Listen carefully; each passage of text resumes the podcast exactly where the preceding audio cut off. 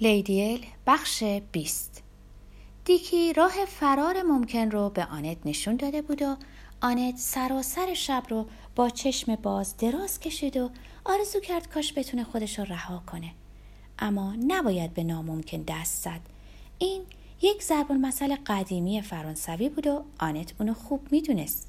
برای اولین بار فهمید که شاید عشق بزرگترین نوع بندگی باشه و برای رهایی از قید اون آدم باید خرابکار بشه و علیه استبدادش بجنگه. موقع دیدار بعدیش با آرمان با دقت و توجه و کم و بیش سردی تازه‌ای به اون چشم دوخت. سعی می‌کرد که خودش رو سنگ دل کنه. هیچ وقت نمی‌دونستن که دفعه آینده کجا همدیگر رو خواهند دید. آرمان یه دفعه طی یادداشت کوتاهی آنتو به یه قایق روی دریاچه احضار می‌کرد.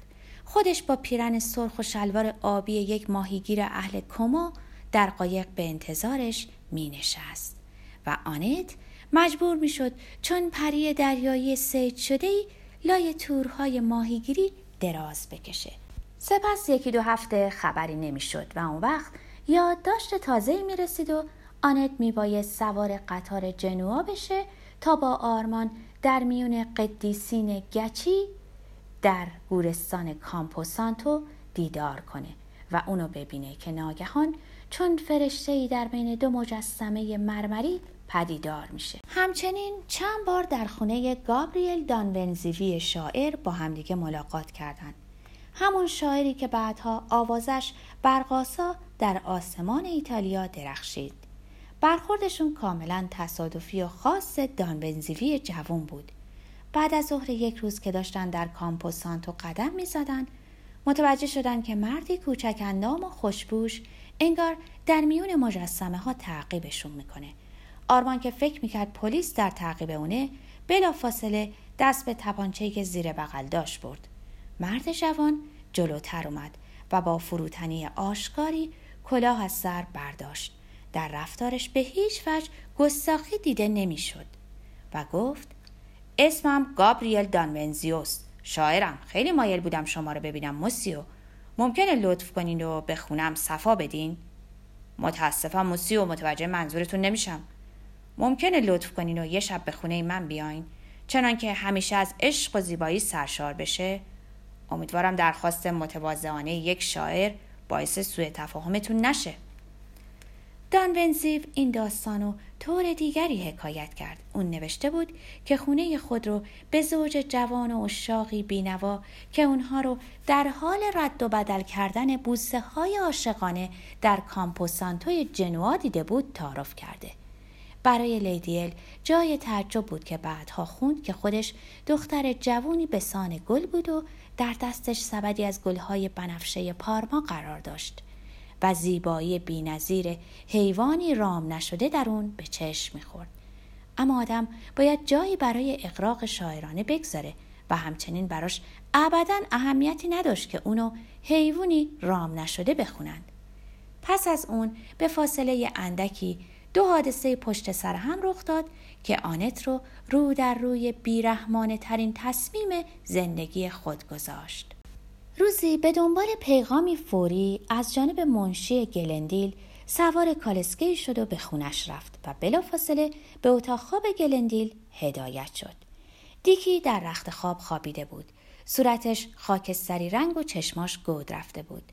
در دستاش جعبه مینیاتور قرار داشت که اون با خوشحالی بیپردهی به اون مینگریست. دو مرد در کنار تختش ایستاده بودند. کاسینی متخصص مشهور قلب و سینیور فیلیچی باستانشناسی از شهر میلان. وقتی دو مهمون رفتند، گلندیل غمگینانه به زیباترین چیزی که در زندگی میشناخت نگاه کرد. اما این چیز شی زنده ای بود و چون از خود اراده و شعور داشت به دست آوردنش از همه مشکل تر بود. کاسینی یک سال به من مهلت میده. امیدوارم که اشتباه کنه اما چندان فرقی نمی‌کنه که مهلتم دو سال باشه یا شیش ماه. لابد از خوشحالی قند توی دل برادرزاده هم آب میشه. آیا با من ازدواج می‌کنی؟ آنت فریاد زد ولی من نمی‌تونم نمی‌تونم بدون اون زندگی کنم. آنت همانطور که تمام انقلابیون و فلاسفه به ما یاد میدن آزادی پر ارزشترین چیز روی زمینه تو نباید تمام عمرت اسیر عشق باشی حالا دیگه وقتشه که از تعلیمات آرمان استفاده کنی باید علیه مستبد سر به شورش برداری. باید بمبی روی ارباب بیرحمت بندازی. خوب فکراتو بکن عزیزم و بعد جوابمو بده. آنت آرام و خاموش گریه کرد. کوشید حواسش رو جمع کنه. می‌دونست که این آخرین مهلت اونه و هرگز مردی مثل دیکی در کار نخواهد بود. اما از این احساس دهشتناک که راه فرار رو می‌دید و قدرت دسترسی به اونو نداشت تنها تونست سری به جنبونه. چند روز بعد سرنوشت تصمیم خود رو بر او تحمیل کرد. آنت فهمید که حامل است. لیدیل غالبا میاندیشید که اگه این اتفاق نمیافتاد زندگیش به چه شکلی در میومد بولدینی و سارجنت تصویرش رو نمیکشیدند. پسرش دوک و نوههاش ارکان حزب محافظه کار نمی شدند و انگلستان یکی از بانوان بزرگ خود رو از دست می‌داد. همین که موقعیت خود رو دریافت با عزمی پولادین دست به عمل زد و قلب خود رو زیر پا گذاشت. محازا با عزمی راسخ به رغم همه اعتمادی که به دیکی داشت حاملگی خود را از اون پنهان کرد. فرصت دیگری نداشت. بیرحمانه و با تمام یکدلی و غریزه حیوانی که از کهنترین قوانین طبیعت پیروی می‌کنه برای تأمین آتیه فرزندش با خود جنگید. آخرین بار با آرمان در جزایر برومین در دریاچه بزرگ ملاقات کرد. جزایر برومین در اون زمان هنوز جزو اموال خصوصی بود و آنت در اونجا مهمون شاهزاده خانم بوریلیا بود. آرمان برای دیدنش پاروزنان در قایقی به اون آبهای متلاطم اومد. آنت که لباس سفید در بر کرده و چتر سفیدی به دست گرفته بود روی پله هایی که در کرانه جزیره به طرف باغهای ایتالیایی کشیده بودن منتظرش ایستاده بود. آرمان اونو در میون انبوه بوته های روز که در کنار ساحل رسته بود دنبال کرد. این گلها آخرین گلهای پاییزی بودن و رایحه تندی از خود می پراکندند.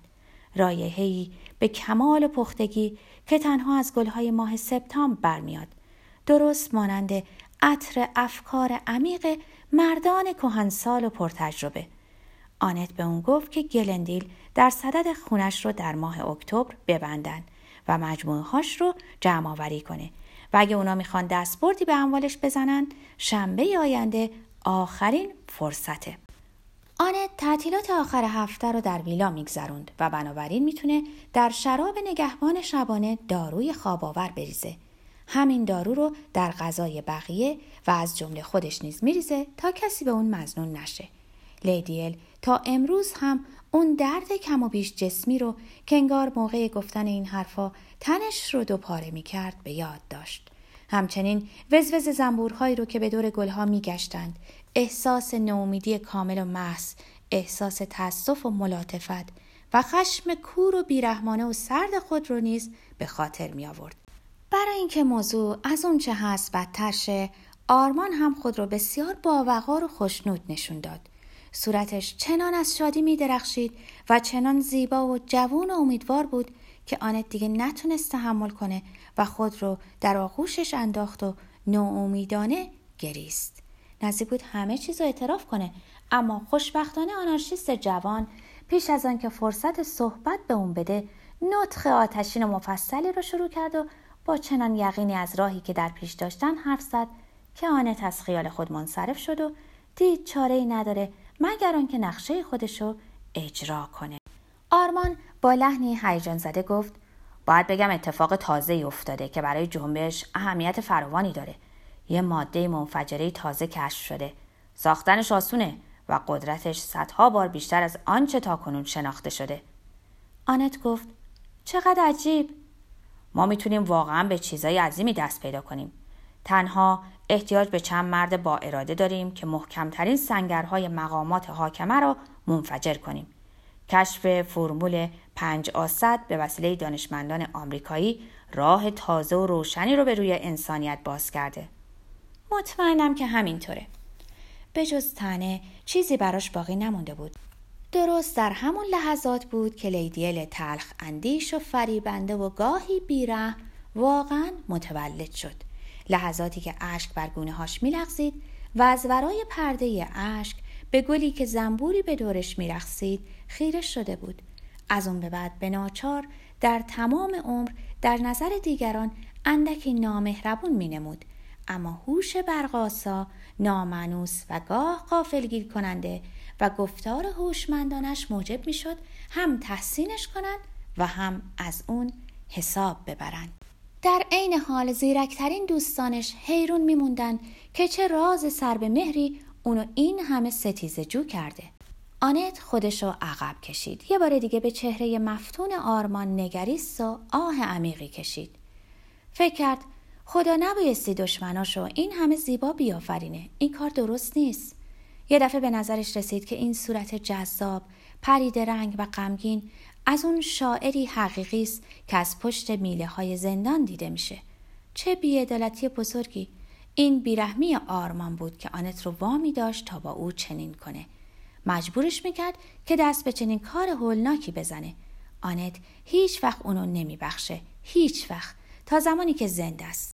آرمان به ملایمت به اون گفت لطفا گریه نکن. من خوب از عهده اینجور کارا برمیام. این نقشه خوبیه. با شکست روبرو نمیشه. آنت از خود پرسید چطور آرمان این همه سال تونسته پلیس اروپا رو گمراه کنه و هیچ وقت دستگیر نشه؟